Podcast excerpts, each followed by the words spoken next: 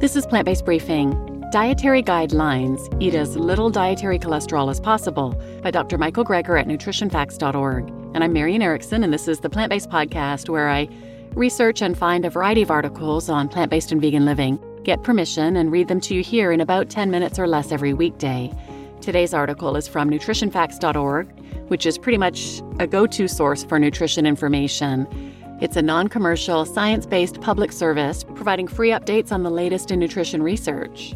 So now let's get to today's plant based briefing. Dietary Guidelines Eat as Little Dietary Cholesterol as Possible by Dr. Michael Greger at nutritionfacts.org. Why do the official federal dietary guidelines for Americans recommend limiting the intake of dietary cholesterol, found mostly in eggs, as much as possible? From a 2020 systematic review of the effects of egg consumption on cholesterol, the results of more than 50 randomized controlled trials show nearly all of them pointing in the direction of greater LDL blood cholesterol with greater egg intake. And that's just looking at fasting cholesterol taken in the morning, which is how much your liver is churning out, which is like the baseline on top of which the effects of diet can be assessed. We live most of our lives in a postprandial state, meaning an after meal state, not a fasting state.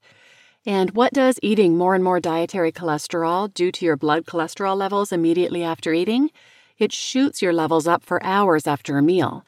And then what happens after four hours? Lunchtime.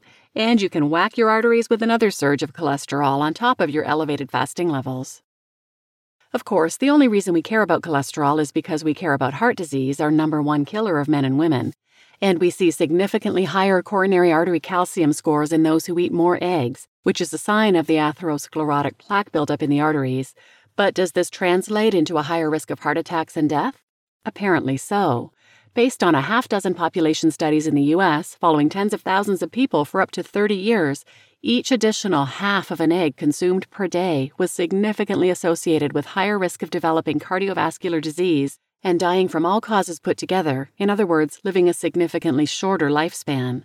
But wait a second egg consumption commonly correlates with unhealthy behaviors such as inactivity, smoking, and eating all sorts of other bad stuff. How do we know it's not the saturated fat and animal protein as opposed to the cholesterol? Failure to consider all these factors could lead to different conclusions, but a study comprehensively accounted for all these factors. Also, the study had longer follow up than the majority of the previous studies, and therefore it may have provided more power to detect associations with even single food products, such as eggs in this case. And the study found that the significant associations of dietary cholesterol and death were independent of the quality of the diet. Meaning, if you eat, let's say, two eggs a day, but the rest of your diet is all vegetables and is low sodium, do those eggs portend any higher level of cardiovascular disease risk?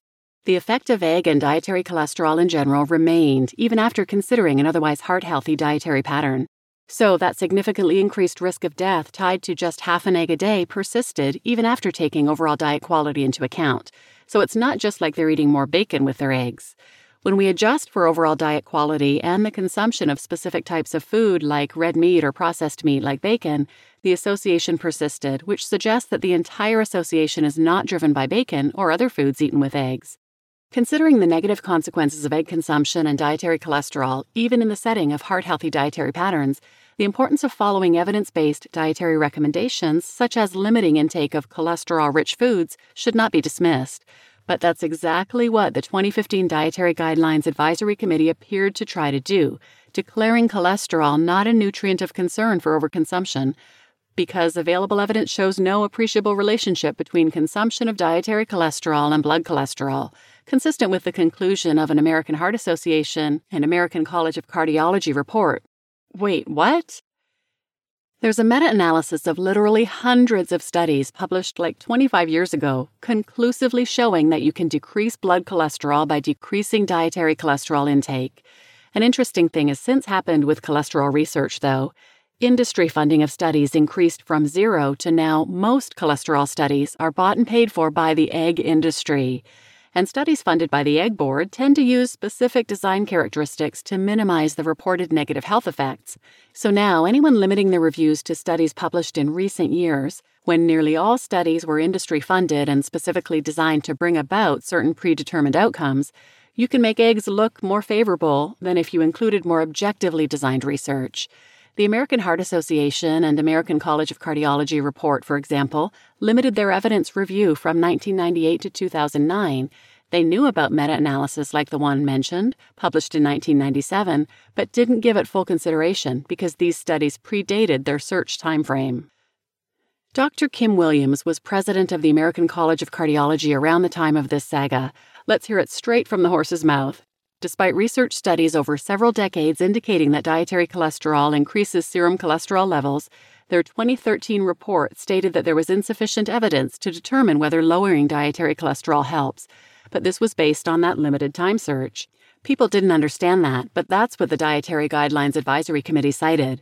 After clarification by the American College of Cardiology, of which he was president, the final official 2015 to 2020 dietary guidelines for Americans that was published followed the position of the Institute of Medicine and told people to eat as little dietary cholesterol as possible.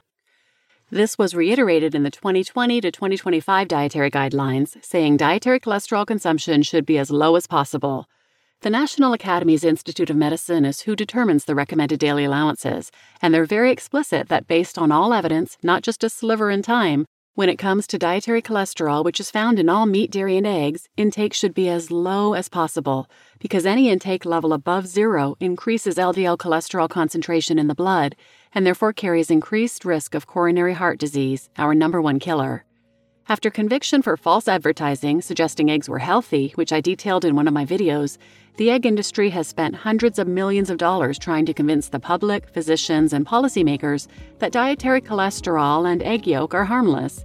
But in reality, regular consumption of egg yolks should be avoided by people at risk for cardiovascular disease, which essentially means all North Americans who expect to live past middle age. You just listened to Dietary Guidelines Eat as Little Dietary Cholesterol as Possible by Dr. Michael Greger at nutritionfacts.org. And if you want some other episodes about eggs, including the one he mentioned about the egg industry, and interesting things like how eggs can impact body odor, check out the following ones that I'll link in the show notes. Episode 111, 159, 246, 247, 335, and 435. And Please like and subscribe if you're listening on YouTube.